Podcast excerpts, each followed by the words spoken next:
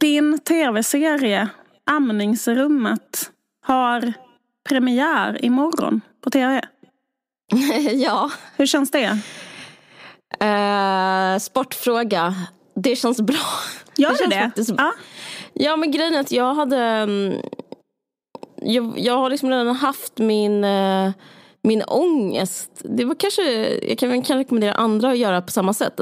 För jag har jobbat med den sedan 2016 och sen så inte en sekund har jag tänkt på att någon ska överhuvudtaget se den. Eller liksom den ska recenseras eller bara en tittare, att den ska nå en tittare. Mm. Men så kom jag på det typ för en månad sedan. Och kommer du ihåg hur jag var då? Jag bara, ja. Du och jag smsade och jag bara, uh, jag hade jättemycket ångest. Jag kunde liksom inte jag ställde in så tv-framträdanden och typ scenframträdanden. På löpande liksom band? Inte, ja, jag, jag bara, liksom, bara förgicks av ångest. Jag liksom ja. förkolnade eh, och bara låg vaken på natten och liksom hatade mig själv och tyckte typ jag var för tjock för att få finnas. Typ så eh, ja. tänkte jag. Men sen så liksom gjorde det så mycket så att sen så nu är jag liksom helt utmattad av att ha haft så mycket ångest. Så nu är jag liksom lite som mer som, som att man är bakfull, lite så slapp och bara det, ja just det, ja men det är lugnt. Typ så. Eh, ja. Och att jag känner en ny känsla som är så här, jag är väldigt stolt över den. Den är fucking bäst. Förstår du vad jag menar? Ja. Jag känner mig ja. väldigt så här, ja men eh, den är bäst, det är lugnt. Eh, och det, det, det är rätt härligt att bara känna en sån botten i, i det. Faktiskt. Jag eh, har ju sett eh, ett antal avsnitt. Mm. Och jag skrev direkt till dig. jag skriker, gråter, skrattar hela tiden. Ja. Eh, super, super, super imponerad. Det var, Gud, jag blev är... så glad. Jag sa när du skulle se så sa jag att du inte behöver, jag sa så här, du behöver inte säga någonting. Du behöver verkligen inte tycka om det. Alltså du, du, du liksom jag, jag vill verkligen, liksom, bara för att vi är kompisar, behöver inte säga att du tycker det är bra om du gör Men jag tycker jag ska bli... vara vän med någon som har gjort en sån här sak. För jag bara, vad, jag fattar inte att du har gjort det. Jag tycker det är jättekonstigt. Jag fattar inte riktigt det. vad jag menar inte, du? Ja, men så när har du gjort det? Alltså typ så känner jag. Typ ja. så här, alla de här, va?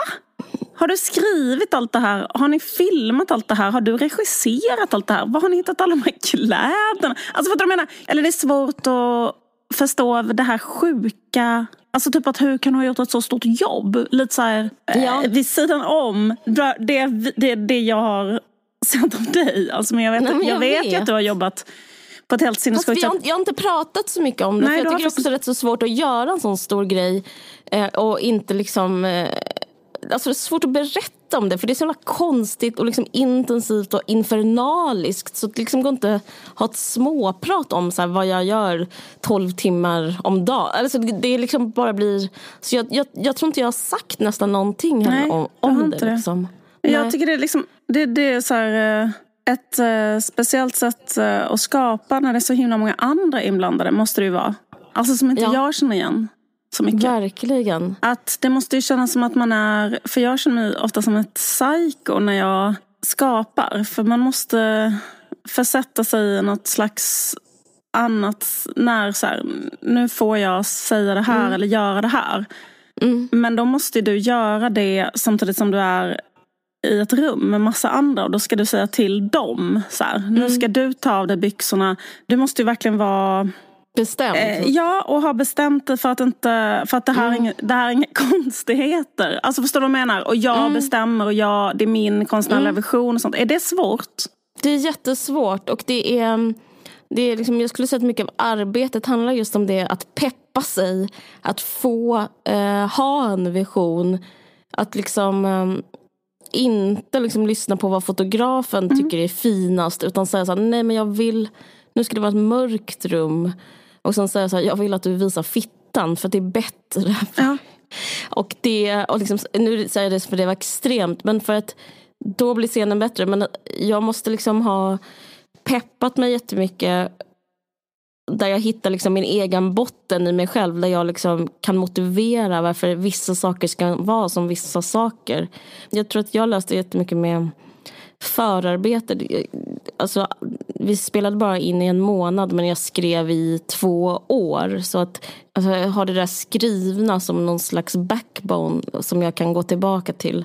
Har du möten med dem, liksom, med skådisarna en och en ja. och berättar om vad, vem, vem är den här karaktären och sånt?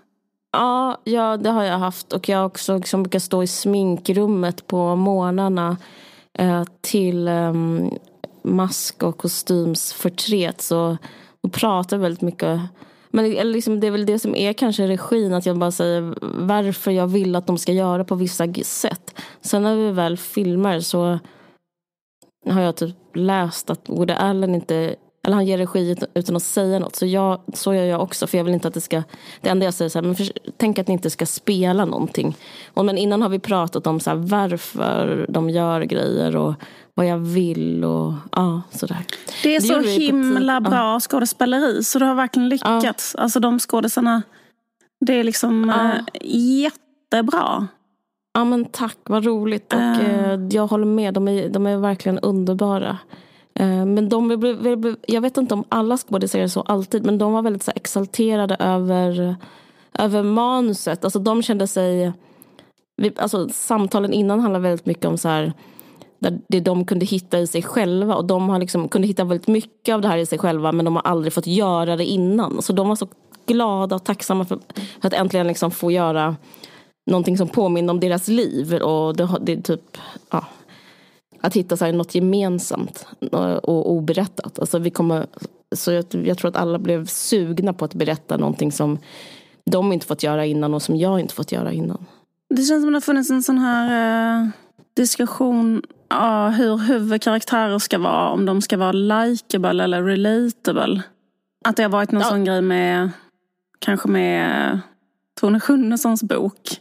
Ja, just det. Eh, som har handlat om eh, Um, det har ju vi pratat lite också om, så här, om, man får, om man måste vara god för att få finnas. Typ. Ja, just det. Ja. ja. Nej, men jag vet inte. Jag, jag, jag tycker det är en felställd fråga, inte av dig men av de som tjatar om den. Ja. Jag tycker det är likeable att vara typ en dålig människa. Alltså det, jag tycker det är så svårt att gilla så här, väldigt så här, duktiga människor. Så att, ja. så för jag fattar liksom riktigt inte grundpremissen i den Nej, men i den konflikten. Ja, men typ att saker inte blir så um, huvudkaraktären. Mm.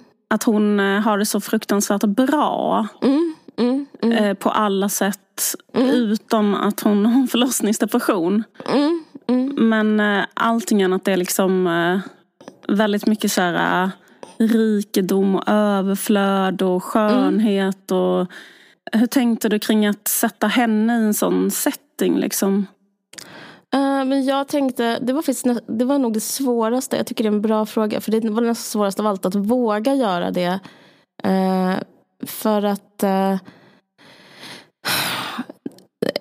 sanningen är att um, det är det enda jag kan berätta. För att jag är själv så privilegierad och lever så otroligt lyxliv och så rik. och har ett så, Alla är så snälla och det går så bra i min karriär. Och, Eh, men eh, samtidigt så um, är jag så otacksam, ser allting glaset att det är halvfullt. Och jag bara tycker, precis, det är en ro, jag tycker det finns en humor i, den, i det. Dels i ärligheten, att, liksom in, att vara så missnöjd fast man har allt och fast man ser ut som Alida Moberg. Liksom. Men det är den enda riktiga kritiken jag är rädd för. Alltså, tror du att du är lika snygg som Alida? Eh, varför har du som, men, men, nej, nej, men, det, nej, men, nej, men jag bara menar, du säger att du har det så eh, bra och sådär. Och, och det är jätte, mm. jättekul och jättebra, eh, liksom, eh, jättebra bra sagt så vidare. Men mm jag som känner dig vet ju att de här människorna i den här filmen har det liksom ännu bättre än dig. Alltså, men, alltså, ja. så. Ja, ja, ja, det har de. De har ännu bättre. Men det är ju fiktion. Exakt, men jag eh, menar men att, liksom, uh. att du valde att gå åt det hållet. Uh, uh, men, och det är roligt för det är så som att du, precis som du säger, att det blir att accentuera någonting du har fast du gör det i en överdriven form. Liksom att så här bra, att det handlar verkligen om en som är en eh, jätteframgångsrik Dramaten skådespelerska kanske. Alltså, ja. Eller liksom någonting. Och sen ja. så, eh... Alternativet hade varit svårare och hade varit mycket mer ett utifrån perspektiv. Och då tycker ja. jag, sådana berättelser tycker jag liksom är disgusting. Typ att jag skulle söka upp kanske en um, söka upp någon på gränsen liksom, eh, som inte mådde alls bra. Ja. Och eh, jag, jag, är, jag vill liksom inte, jag vill vara nära ett subjekt. Alltså jag, jag var rädd för att objektifiera de här kvinnorna och för att, liksom, för att minska den liksom, risken för objektifiering så tyckte jag det var lättare att gå in i ett subjekt på någon som var liksom lite bättre än jag än lite sämre. För då, då upplever jag att det finns en, eh, en offerrisk. Mm. Som att göra den, en kvinna till ett offer eller göra en människa till ett offer. Eller, och, liksom, och sen berätta det som att jag är rädd för att framställa mig själv som god helt enkelt. För att jag, jag tänker att i det så, så förlorar man ofta liksom en, är, en ärlighet. Mm. Det här kändes liksom som det ärligaste sättet bara. Jag stör mig när andra liksom skildrar neråt ja, eller vad ja, man ska säga. Ja, Fattar du vad jag, jag menar? Vet. När man är så här, det är därför jag har ofta så svårt för så dokumentärer. Typ, de kallar oss mods. Sen så går så här, vet de, Stefan Jarl hem och typ Just det. Jag vet inte. inte sig själv. Lägger sig ett dunbolster och äter kycklinggryta. uh, I en sån Skåne med så vitsåpade Skåne, Skåne länge. med så vitsåpade golv och liksom så här, kanske jättevacker havsutsikt. Han kanske borde är, kan tänka, tänka mig att han bor kanske i, i alla fall har en som går. Går en liten promenad med, go, med golden retrievern. Allt är helt underbart. Är helt... Nästa dag, nu har Stoffe tagit en över. Ja precis, exakt. Nej, men jag tycker det finns en tendens i vårt samhälle just nu att hela tiden vara besatt av att framställa sig själv som god. Alltså, mm. Och jag har kommit fram till nästa sak i det, att ingen tycker egentligen om sådana präktiga människor. Nej. Det är som att folk inte got the memo. Att så här, man, jag, men jag vet inte, jag tycker inte det blir bättre för att någon gör rätt. Nej. Eller? I och för sig, kanske. Greta Thunberg tar emot här. Man gillar ju henne för att hon gör rätt. Men annars tycker jag liksom överlag det är inte min smak direkt med så här duktiga människor. Och eh, samtidigt så finns det något annat i det som jag tycker bara är vanlig humor. Alltså jag tycker det är humor att vara så, um, att vara så bortskämd. Mm. Och sen så finns det en helt annan sak som också är liksom inte humor. Som jag tycker så det är, det är så hemskt med depression. Ja. Och själva depressionen hur, hur, man hanterar det och hur man mår i den är ju så klass, det är en klassfråga. Men den finns liksom, eh, den finns ju överallt. Just det. Att, eh, det tänkte jag faktiskt också på, ja. att det blir mm. Eh, eftersom du har tagit bort, det är som att du har tagit bort alla mm. andra problem. Inte hos, ja. det finns en, en annan karaktär som har ett mer materiellt problem också. Mm. Men huvudkaraktären det blir ett, man målar, eller just det handlar ju om förlossningsdepression som är ett otroligt mm. intressant ämne. Och liksom bara mm. det att vara mamma och ha en bebis och amma och vara mm. i den situationen och eh, i det vara deprimerad. Och eh, Mm, det, det, det blev liksom att, att, att, måla, att, ja. att måla det ja. eh, på ett slags... Eh, det blir liksom som att man målar upp den, den saken blir tydligare för att det är ett så ja. himla blankt canvas. Liksom. Alltså, mm. För att det mm. finns inget annat bakom som skulle kunna vara orsaken eh, till Nej. att Eh, alltså det finns inga uh, vad heter det, andra typer av problem utan det är mm. detta som är problemet. Liksom. Och då, då blir mm. det tydligt att det är det det handlar om. Så det är också en slags berättarteknisk eller liksom grej mm. som blir bra, ja, väldigt bra. Ja. Eh, tack. Nej, men sen så är det också att jag läste massa statistik att det är så extremt vanligt. Liksom, eh, typ var tionde får det, var tredje får, eh, var tionde får um, får, något, får det allvarliga varianten, var tredje får det. Alltså det är liksom så fruktansvärt eh, vanligt och oberättat. Så man kan, man kan projicera den typ av diagnos på nästan vem, vilken kvinna som helst. För att liksom alla har det. Och liksom, eh, jag kände själv att det skulle vara roligt att beskriva liksom ett sjukdomstillstånd eller en psykisk ohälsa på ett annat sätt än genom vården. För att jag har varit så jättemycket inom en vårdapparat. För jag har haft så mycket smärtproblematik och sådär. Det fick jag när jag eh, födde mitt första barn. Eh, då var jag satt jag så på så Huddinge smärtklinik och jag slussades ut och in och var hos olika liksom, jag fick tandläkarbedövning i röven, alltså jag fick allt liksom. Mm. Men jag upplevde att det finns liksom något annat som hjälper också som är och det känns också kontroversiellt att säga men det kan typ så hjälper att eh, inte vara i ett, ett aprikosfärgat väntrum utan att det hjälper typ att bara få åka och handla något riktigt dyrt på NK. Mm. Och liksom att NK blir som en slags benzo. Uh, och att ibland mår man så dåligt så man står inte ut med bara gå ner i tunnelbanan eller se ett sjukhus. Och, uh, för mig är det här liksom mycket mer en dagdröm hur, så här, hur min vårdresa skulle kunna vara. Men den var ju absolut inte så här. Och jag, jag var jätteensam med mitt första barn. Jag träffade inga eh, vänner för li- som jag fick för livet i amningsrummet på NK. Men det, är liksom, det här är liksom en blandning mellan en fantasi om hur allting skulle kunna play out och eh, men, men liksom, fast med samma riktiga känslor. Eh, jag hade aldrig förlossningsdepression men jag hade den här, jag fick en kronisk smärtdiagnos. Så att förlossningsdepressionen fungerar liksom som en metafor.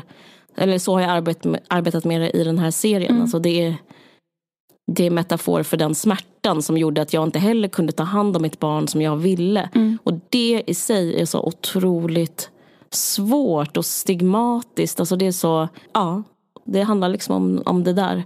Eh, fast utan att vara, vara på Huddinge smärtcentrum, typ, utan istället vara i ENKs amningsrum.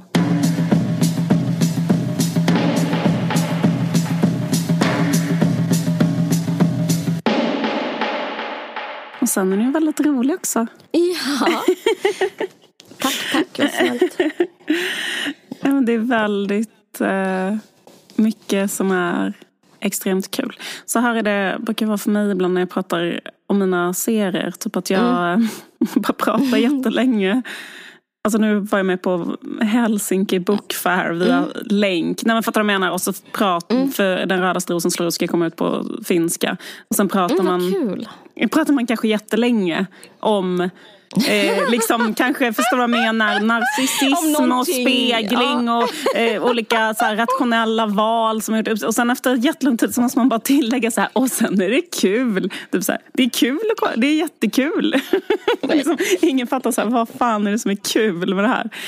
Nej men att din serie är extremt kul, det var det jag ville säga till eh, eh lyssnare.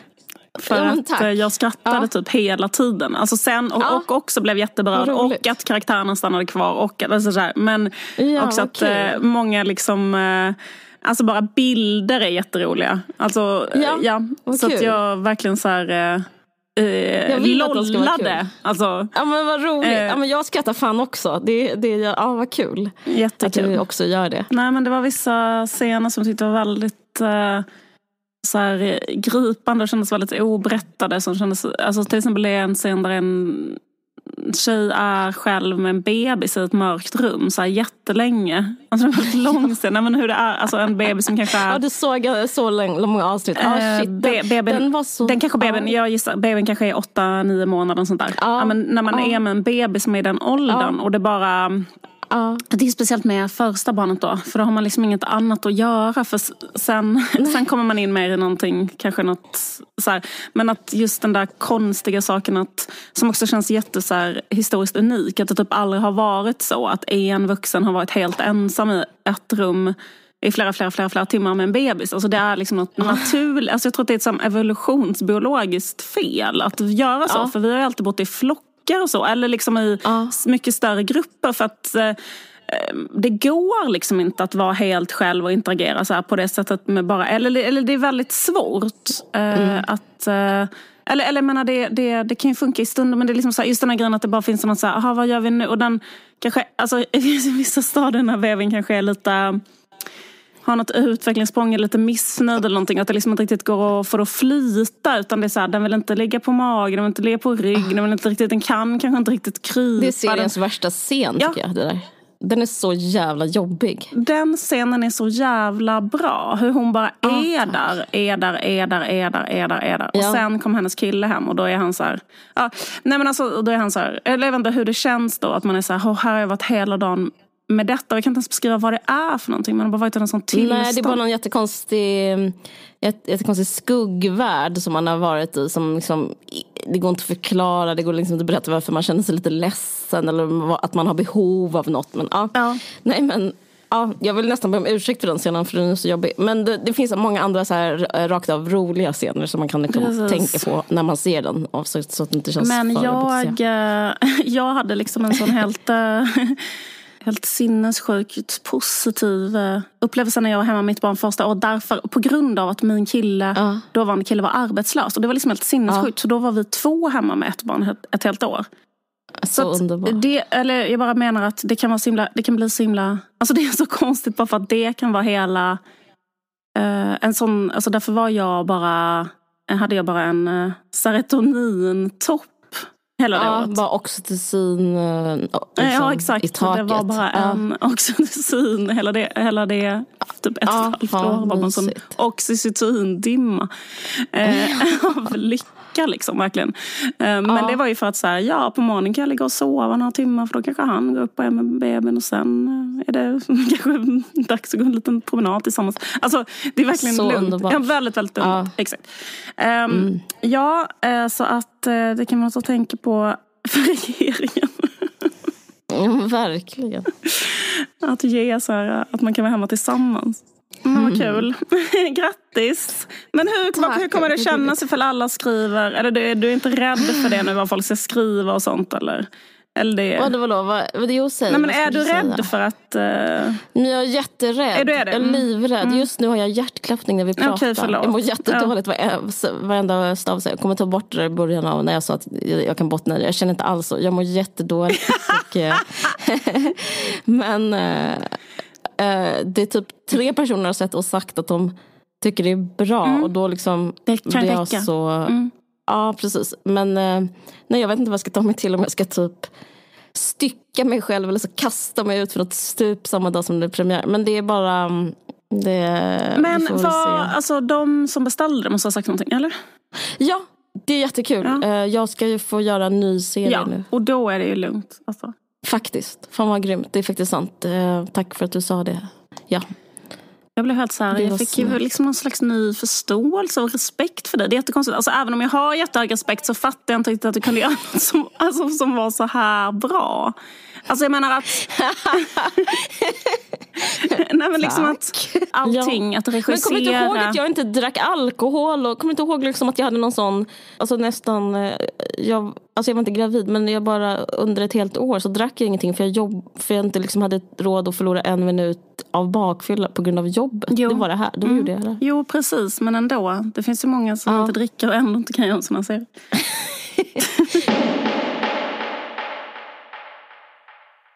Det var ju vissa skådespelare som var otroligt bra. Till exempel eh, Lilla Alfati. som jag kallar lilla Alfadji är så Han var bra. så fruktansvärt bra skådis. Helt otroligt.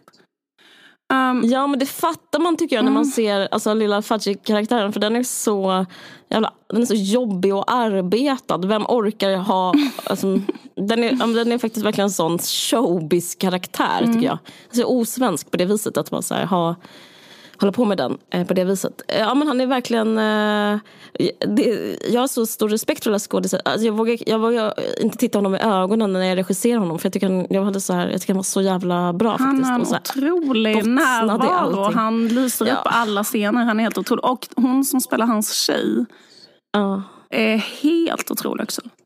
Ja, hon är helt fantastisk. och hon som spelar karaktären Caroline är också så jävla bra. Ja, hon är helt otrolig. Mm, Ja, de är väldigt bra allihopa. Jag är väldigt tacksam precis. för det här. Okej, men eh, nu slutar jag prata om det. Ja, vi kan- Eh, ja, men då ska vi... För att 31 eller ses imorgon, eller jag menar, lyssna på det imorgon. Se på det imorgon, gud jag är så nervös. Vi måste, by- vi måste byta Ja, samtalsämne. vi Okej.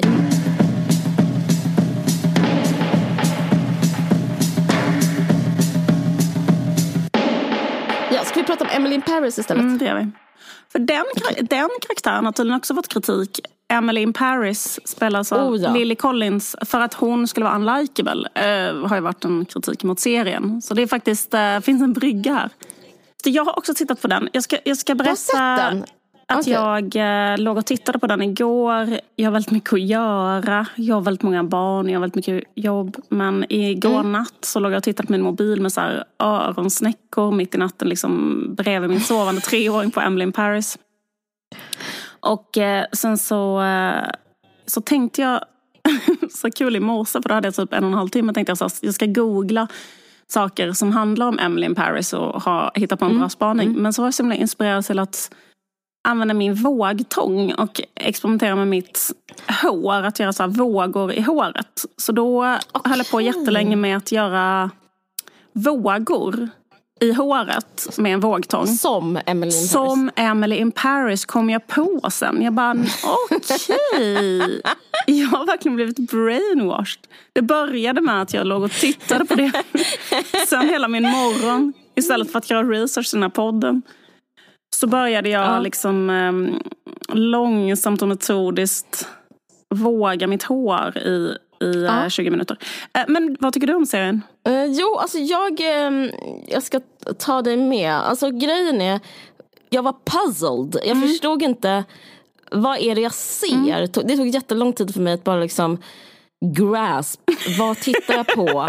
uh, och sen så um, försökte jag liksom, och då, jag kan bara säga till de som inte sett det då att en tjej som jobbar på ett läkemedelsföretag som marketer eh, flyttar till Paris och, eh, utan att kunna franska och börjar jobba eh, med lyxvarumärken istället. Och som deras alltså typ PR-person. Mm. Och man kan säga också att han som har gjort den är samma Darren Star. Det är samma som har gjort ja. Sex and the City. Så den är ju... Och serien Younger som jag såg också. Såg du den? Nej. Den har inte jag sett. När den kom mellan de här två. Det känns som en, vi pratade faktiskt om eh, det för några avsnitt sedan. Om så mm. olika slags tv-serier som har satt tonen för olika typer av Alltså vi pratade om att Sex and City satte tonen för någon typ av eh, ideal femininitet på 90-talet och sen Girls och sen mm. den här då I may destroy you eller någonting alltså som handlar om, säger någonting. Men den här eh, känns ju som att den, är, att den är intressant på det sättet att den, är, den känns väldigt mycket, den verkar verkligen exakt som en anda som Sex and the City. Alltså att han, eh, mm. det är verkligen 90-tal fast det är ju liksom i en setting som att det händer nu. Alltså det, det är mm. med lite tidsmarkörer från vår tid. Men det är ju mm. jättemycket Carrie Bradshaw stämning. Mm. Liksom. Mm, det det. Um, Verkligen. Bland, liksom, hon var ju också i Paris under perioder i uh, Sex and City. Absolut. Och det var precis um, som de här avsnitten ungefär. Men fortsätt. Ja. Uh, absolut. Ja, men det, det grejen är, uh, jag kan bara recappa liksom, uh, medan det du inte fick reda på när du lockade håret kan jag berätta snabbt mm. för dig. Uh, den har blivit nedsablad. Mm. Så, sågad till fotknölarna. Etta i Guardian. Eh, New York Times hatar den. De, alltså, eh, vad inte ska säga rubriken, vad var det? Ridicule kallar mm. de den, bara liksom löjlig. Eh, men och det första jag gjorde efter jag såg den, eftersom jag, eh, och det här, jag är faktiskt lite glad för det här, för äntligen så kan jag, um, får jag flexa min franska. Jag, jag, jag googlade faktiskt Le Monde. Ja. För jag undrade, vad tycker fransmän? För det är liksom så, eh, om man ska bara snabbt så säga hur den är så är det som att den disneyfierar hela Paris. Eller så här, den, den fetischiserar Paris, eh, fetischiserar liksom alla människor i Paris. Eh, gör om livet till, i Paris till liksom en sagoversion. Ja, men det är som en ehm. amerikansk eh, kliché, alltså ta alla, ta typ de tio klichéerna som amerikaner ja. skulle säga om Paris. Eh, ja, och sen är det så här, sen så tar man alla dem och, och man gör om ja. Paris till en... Men det är lite som, alltså jag vet inte, jag tycker på något sätt att ja. det är liksom lite som eh, en, eh, jag, jag, hörde att eh, Woody Allens liksom mest framgångsrika film, eller en av hans mest framgångsrika, mm. är Midnight in Paris. Och då sa han själv i en intervju så här, ja men det är för att den heter någonting med Paris och för att den utspelar sig i Paris.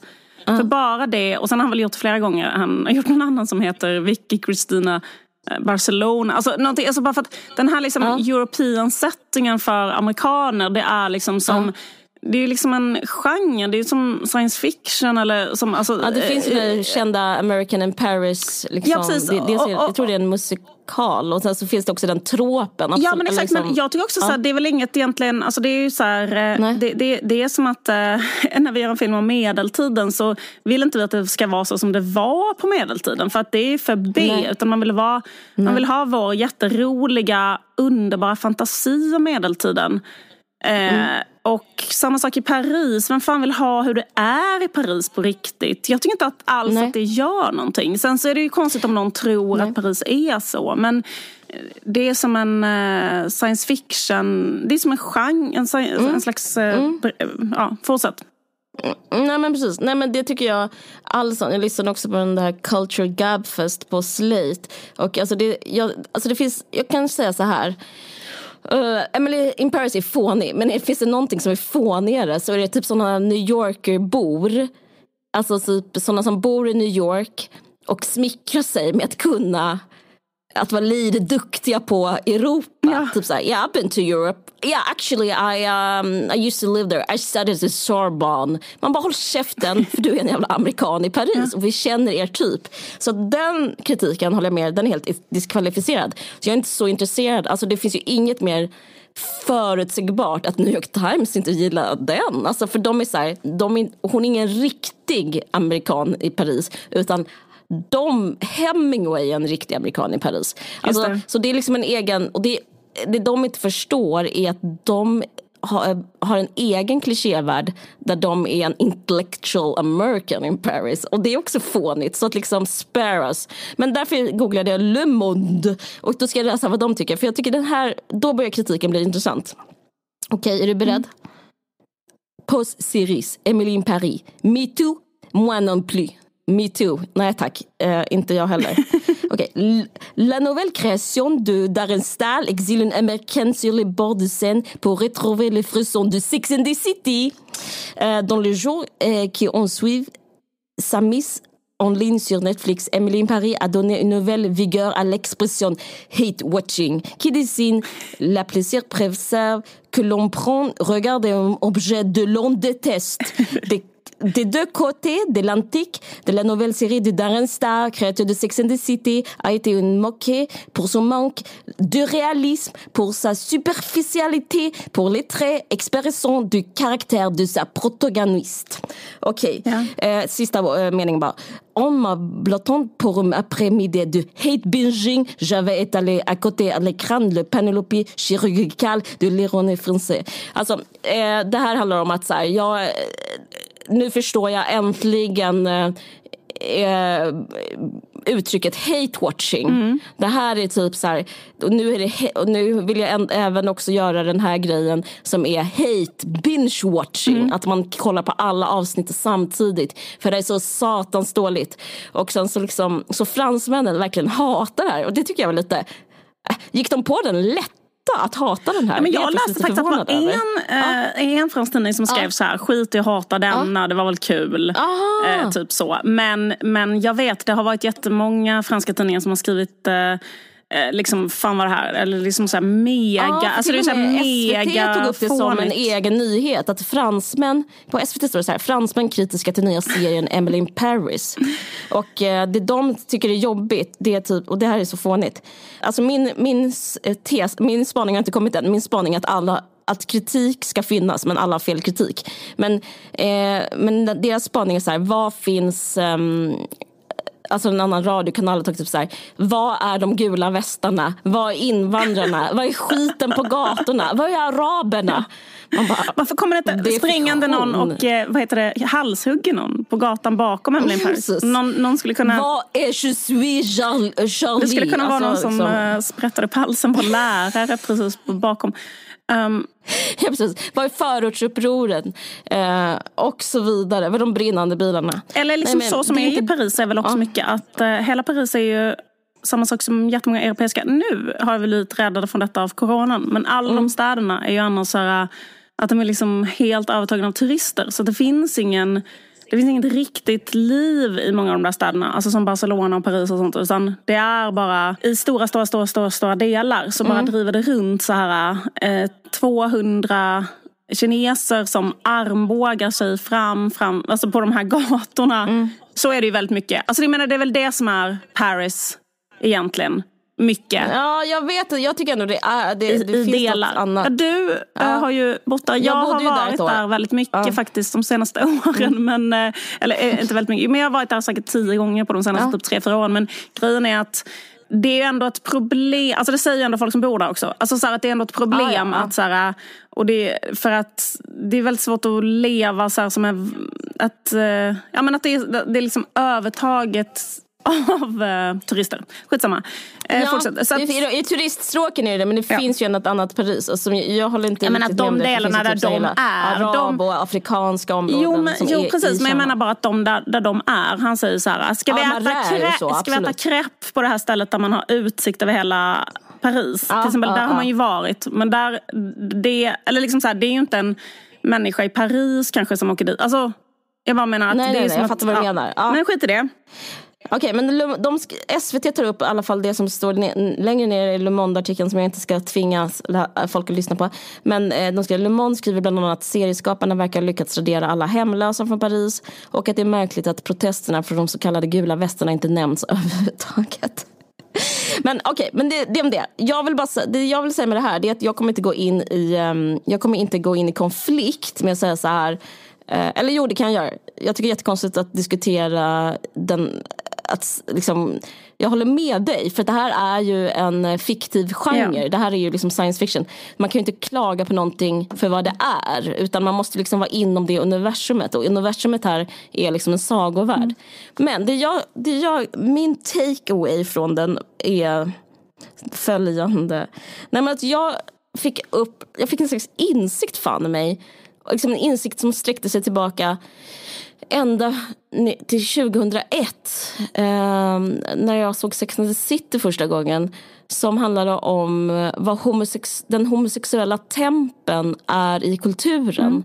Mm. Eh, för, för, för jag förstod typ så här, det lossnade efter kanske sjunde avsnittet med Emily in Paris att eh, det här är egentligen en serie som är anakronistisk för den är så eh, självhatande homosexuell. Liksom, det finns en sån självhatande bögighet som fanns mycket i kulturen då på 90-talet. Eh, dels liksom i Sex and the City som är det var det jag fick en insikt om Sex and the City och som vi pratade om här. Att jag nästan skulle vilja revidera vad jag... Jag tänker att Sex and the City nu, det den handlar om, det är liksom inte en kvinnlig de, de kvinnor utan det är typ om homosexuella ja. män. Och Carrie är en homosexuell man. Och eh, Emily är också en homosexuell man. Och jag kan förstå Carrie och, och Darren Stars vision och ambition att ta liksom eh, att stå bakom i kulisserna. Darren Star är då upphovsmannen som vi pratade om. Som är, han är en homosexuell LBTQ-aktivist och han eh, Eh, öppet homosexuell och eh, eh, tv-producent. Och, och förr i tiden så var det inte välkommet att göra mainstream Eh, det fanns ju såna fastbinder och det fanns liksom mm. eh, Det fanns liksom avarter som liksom eh, Pasolino och alltså filmhistorien och det finns liksom en viss typ av litteratur Jean Genet, liksom Gillet, allt sånt där skit i det. Men det liksom har aldrig, dörren har varit där att försöka göra liksom en mainstream homosexuellt narrativ. Mm. Och det tycker jag märktes i Sex and the City. Um, där liksom den var väldigt bögig, hela Sex mm. and the Citys anslag. Den handlar liksom om um, ett, egentligen liksom ett liv som, som skulle kunna liksom, de bara skulle kunna byta ut alla karaktärerna och göra dem till eh, män. homosexuella Absolut, män istället. Det handlar väldigt mycket om eh, ja, men typ hur den scenen var, typ så med, som också längre tillbaka så, så kan man ju liksom hade det handlat kanske mer om så hiv och aids men det här var så efter det liksom hade löst sig liksom, inom citationstecken och var liksom mer en slags ett, ett, ett, ett, safe sex, men mycket sex, mycket så här, gå ut, mycket så här, drinkar.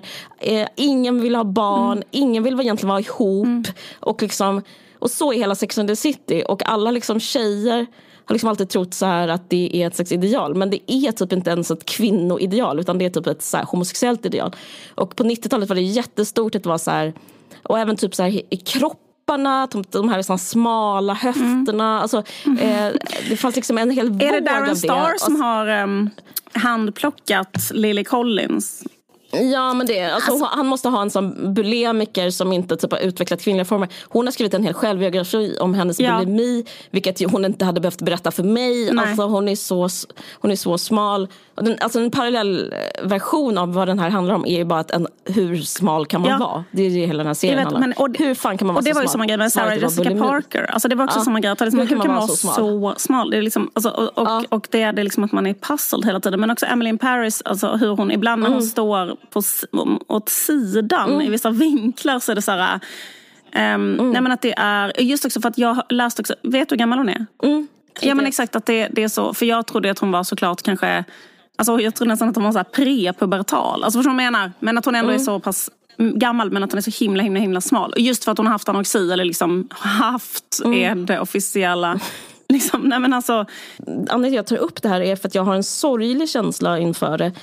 Um, det är också, den, den, den, här, den här homosexuella mannen som jag beskriver är i sin tur också en nidbild som 2020 faktiskt inte behöver finnas längre. Och det är därför jag upplever en sorg. För att det finns, häromdagen sa påven bara att det var okej att gifta sig med samma kön. Så att den det Darren Star gör, alltså det här är lite mer som en blinkning kanske till förra avsnittet där du pratade om Ellen och den typ av tid där.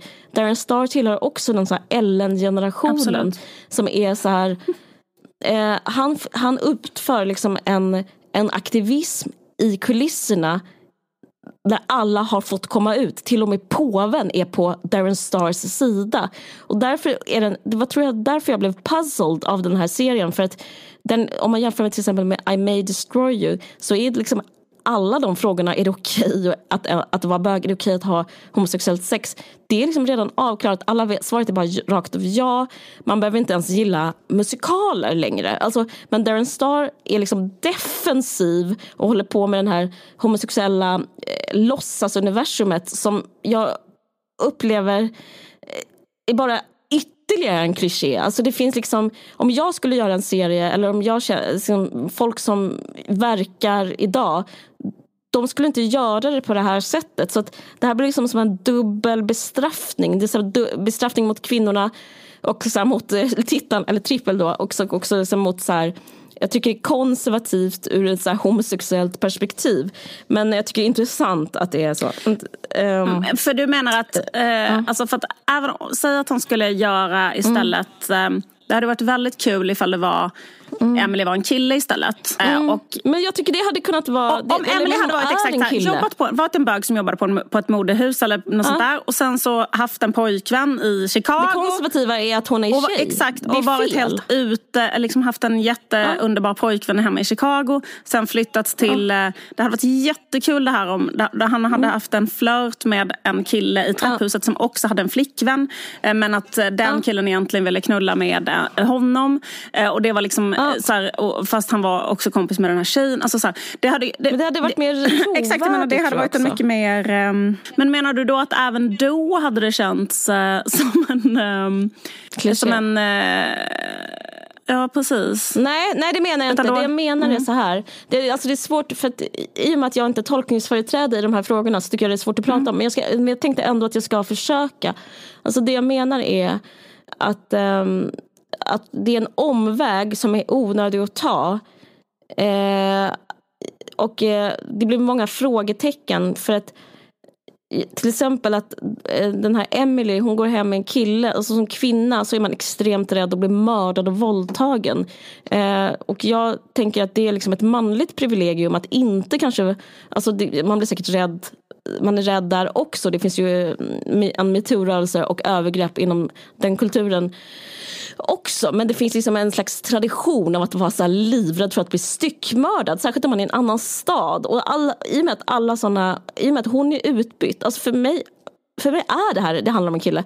Och i, men i och med att hon har bytts ut till tjej så resonerar inte det eh, i sitt eget universum. Alltså det blir liksom inte trovärdigt. Jag tänkte också på deras eh, telefon, jag tänkte också på deras telefonsex. Ja. Liksom mm. att, de bör, att han väcker henne mitt i natten, hennes kille. Eh, och ja. ska ha telefonsex och hur han är då i, i luren. Mm. Eh, och, sen att han, eh, och sen att anslutningen bryts och då tar hon upp sin vibrator och ska så här finish mm. off själv.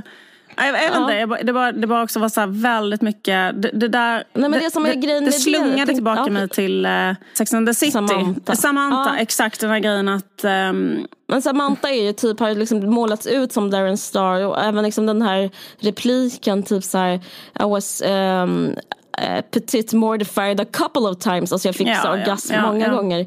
Det är väldigt mycket. Men det jag tänkte med den grejen var när hon typ tar fram sin massageapparat. Det är att det resonerar inte heller i sitt eget universum. För att om universumet ska vara en, like, en, liksom en tjej som är populär, mm. som alla vill vara mm. som, som är jättesöt och har fina kläder. Eh, då är inte det idealet, eh, alltså om man ska vara helt mm. ärlig så är idealet mycket mer konservativt. Mm. Då ska det vara typ så att man är kär i sin pojkvän. Gråter. Man har knappt ja. en egen sexualitet. Nej. Alltså om man ska vara en influencer så måste man vara mycket mer konservativ som influencer. Men, eh, så det passar liksom inte den kulturen heller. Så det, liksom, det är mycket som går förlorat när man uppträder, alltså jag upplever att den här serien eh, helt i onödan liksom uppträder som att vi inte kommit någonstans i världen. Men då skulle jag säga, bland annat då med påvens liksom, tjatiga, att han vill att alla ska gifta sig, även homosexuella. Så skulle jag säga, men det finns liksom, vi har kommit lite längre än Sex and the City. Och Sex and the City jag tycker det är sorgligt att Sex and the City finns. Jag tycker det är sorgligt att den behövde vara så maskerad. Den så självhatande. hur den framställer homosexuella män är också bara liksom eh, den hatar en viss typ av... Mm, alltså den är transfobisk, den är homofobisk. Eh, men, men det tror jag att den kunde vara för att alltså de som fattar, fattar att de riktiga bögarna är Carrie och Samantha. Liksom.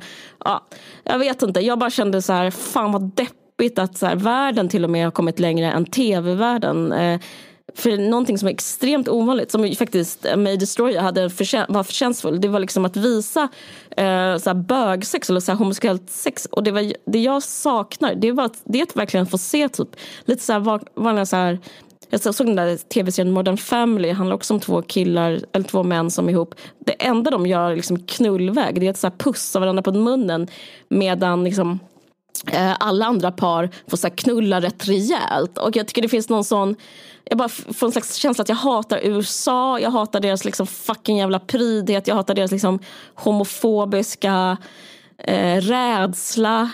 Eh, ja, jag tror att nästa serie vi kommer prata om som vi kommer älska kommer vara typ så här, en person där den homosexuella mannen inte behöver så här, stå i kulisserna utan får vara så här, subjekt få liksom, ha riktiga känslor, få, få börja på ett jobb, få ha en pojkvän, få göra slut med sin pojkvän. Sen måste ju hon vara psykotisk också, hon har också producerat det här själv. Alltså jag tänker, för att, en annan intressant, jag ska mm. sista sak jag säger, att jag tycker det som är också intressant, att hon som ska vara eh, metaforen för den homosexuella mannen. Hon i sig som kvinna så är hon totalt asexuell. Alltså, det är så asexuellt att ha den där ätstörningen och den här bulimiska stilen och vara så här Eh, och jag tror att hur hon framställer sig själv, hon har ju producerat det hela mm. serien. Och då tycker jag, apropå min serie, hur man, hur man, vem man tycker om. För då har hon gjort så att varenda sak hon tar för sig klarar hon. Och man bara... Eh, det är som att så här, jag upplever, jag, eh, tänk, jag kan tänka mig att typ en sån person egentligen är en person som inte har en enda vän och det enda hon gör är typ så här, kontrollera sitt ätande och så här, drömmer om vad en lyckad människa är. Och så är det så här, ja, men det är att jag klarar mig jättebra på jobbet, jag får jättebra vänner och jag får en jättesnygg pojkvän. Alltså det är liksom sånt det är ett barns, det är en barns, en avsexualiserat ba, flickebarnsdröm på ja, något sätt. Men, och det tycker inte jag är hett. Exakt, men eh, med allt detta sagt, mm. är det inte så ja. att den här serien ändå går jätte jätte, jättebra. Att alla älskar den, jo. alla kollar på den och alla pratar om den. Och jag undrar om det inte är... Det måste det bara vara corona. Ja men exakt, men jag menar att det finns ett momentum nu för att mm. eh, liksom, jag kommer själv att fortsätta titta på den. Alltså, jag blev också helt hooked på den. Jag, och vill titta. Alltså, jag kommer titta på den och jag upplever mm. att den fyller en, en det, för att den är exakt som, den, den rör sig i något slags mellanland mellan en sån här, typ en romantisk komedi som den här, kanske en amerikan, jag tycker den liknar, påminner liksom lite grann om så här, som nästan är för barn, alltså sådana som är,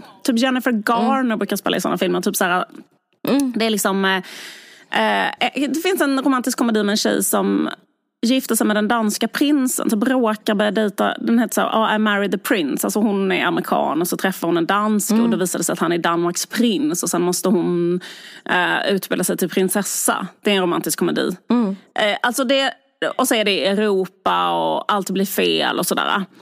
Alltså det, det är mm. liksom mm. den genren och det, äh, och det är liksom en väldigt så här, det är en genre som sitter och trycker på olika lustsensorer i, äh, i mm. min hjärna. Som är så här att dels mm. få titta på Paris eller den här, en fantasibild mm. av Paris. Ja. Det är en fantasibild av Paris. Det är den här Eh, det, det, är att de är i modevärlden och har alla de här kläderna. Det är att det är lite mm, one-liners. Exakt, så det är liksom eskapism. Det är ganska mm. bra som eskapism. Mm. Så att jag vet inte, jag tycker faktiskt att den är bra. Jag skulle säga så här, mm. jag tycker nästan inte man ska klaga på den. Jag tänker bara så här, ja men tack vad kul. Nej. För att eh, det mm. var rätt så kul att titta på. Um, Absolut, jag håller helt med. Jag tycker den fyller en och, och det är klart att den är helt uh, debil. Men vem bryr sig? Mm. Alltså, Um, typ eh, mm. att den inte skildrar Frankrike som Frankrike är eller nej, kvinnor är, som kvinnor nej, är. Eller jag någonting. Mm. Eller, eller, eller, eller, eller, eh, så här. Uh, men så, så um, jag tycker bara det är liksom rätt så roligt att kolla på hennes outfits. Liksom. Verkligen, men det håller jag med om. Och jag tror att det är som du säger ett momentum.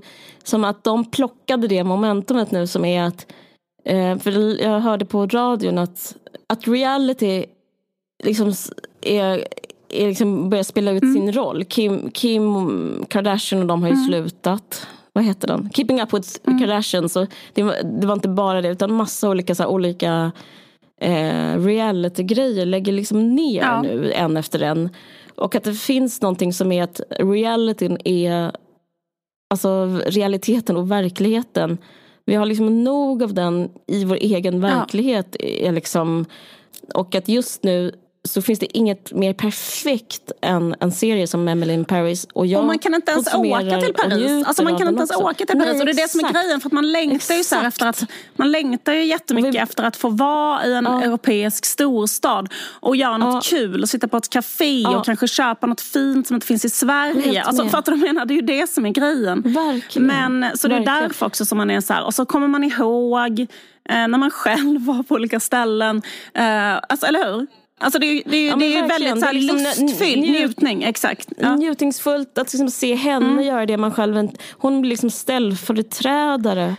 Det är, väldigt, det är väldigt sant. Vi skulle fan åka till Paris nästa helg och komma åka till Malmö. Du och din kille, exakt. Inte du och jag. Ja, ja. Precis. Och då, mm, men istället kollar jag och min kille på Emily in Paris. Men jag ska säga en sak som jag har skrivit upp som jag tycker är väldigt positiv också mm. med den här.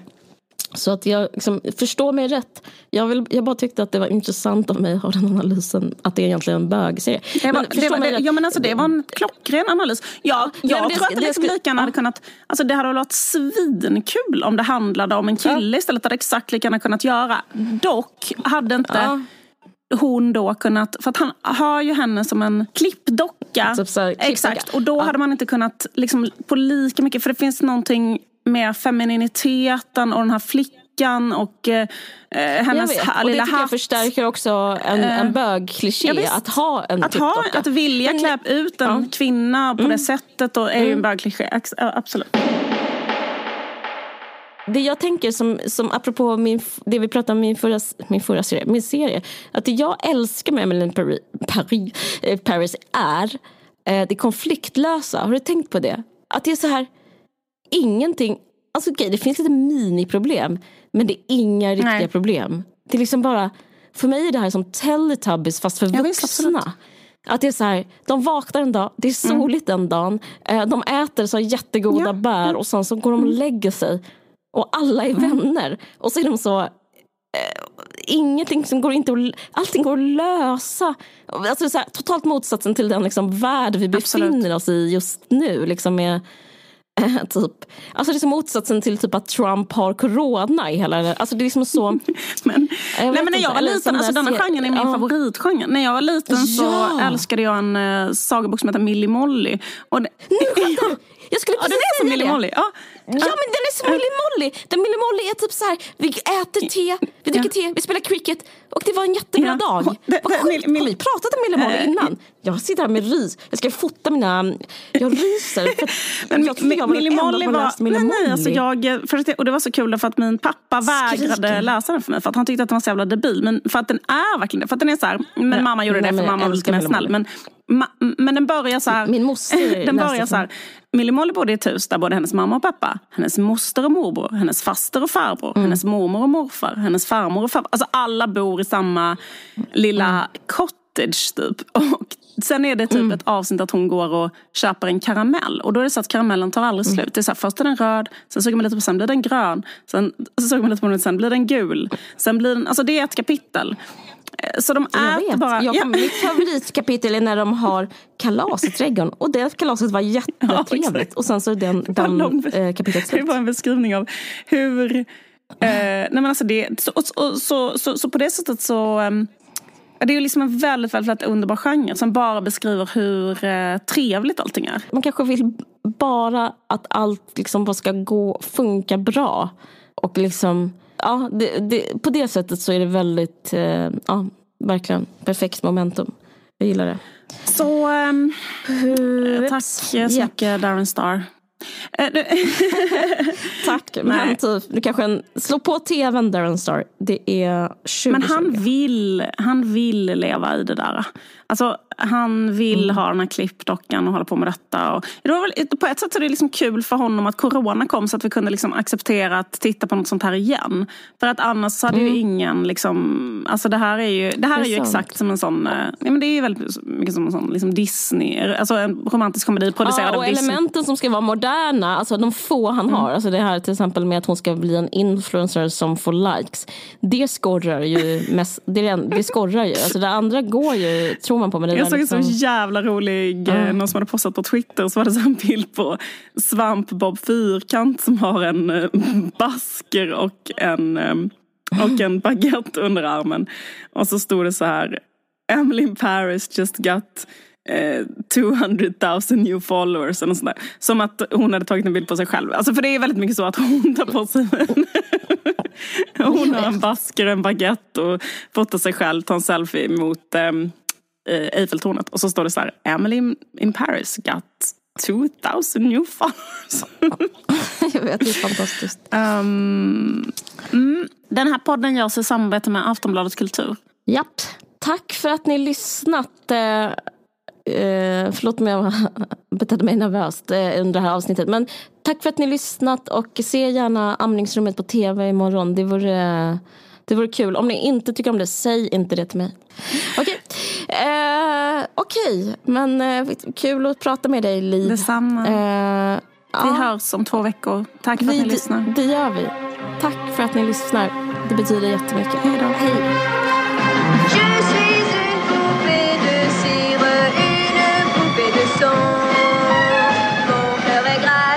Chansons, cire.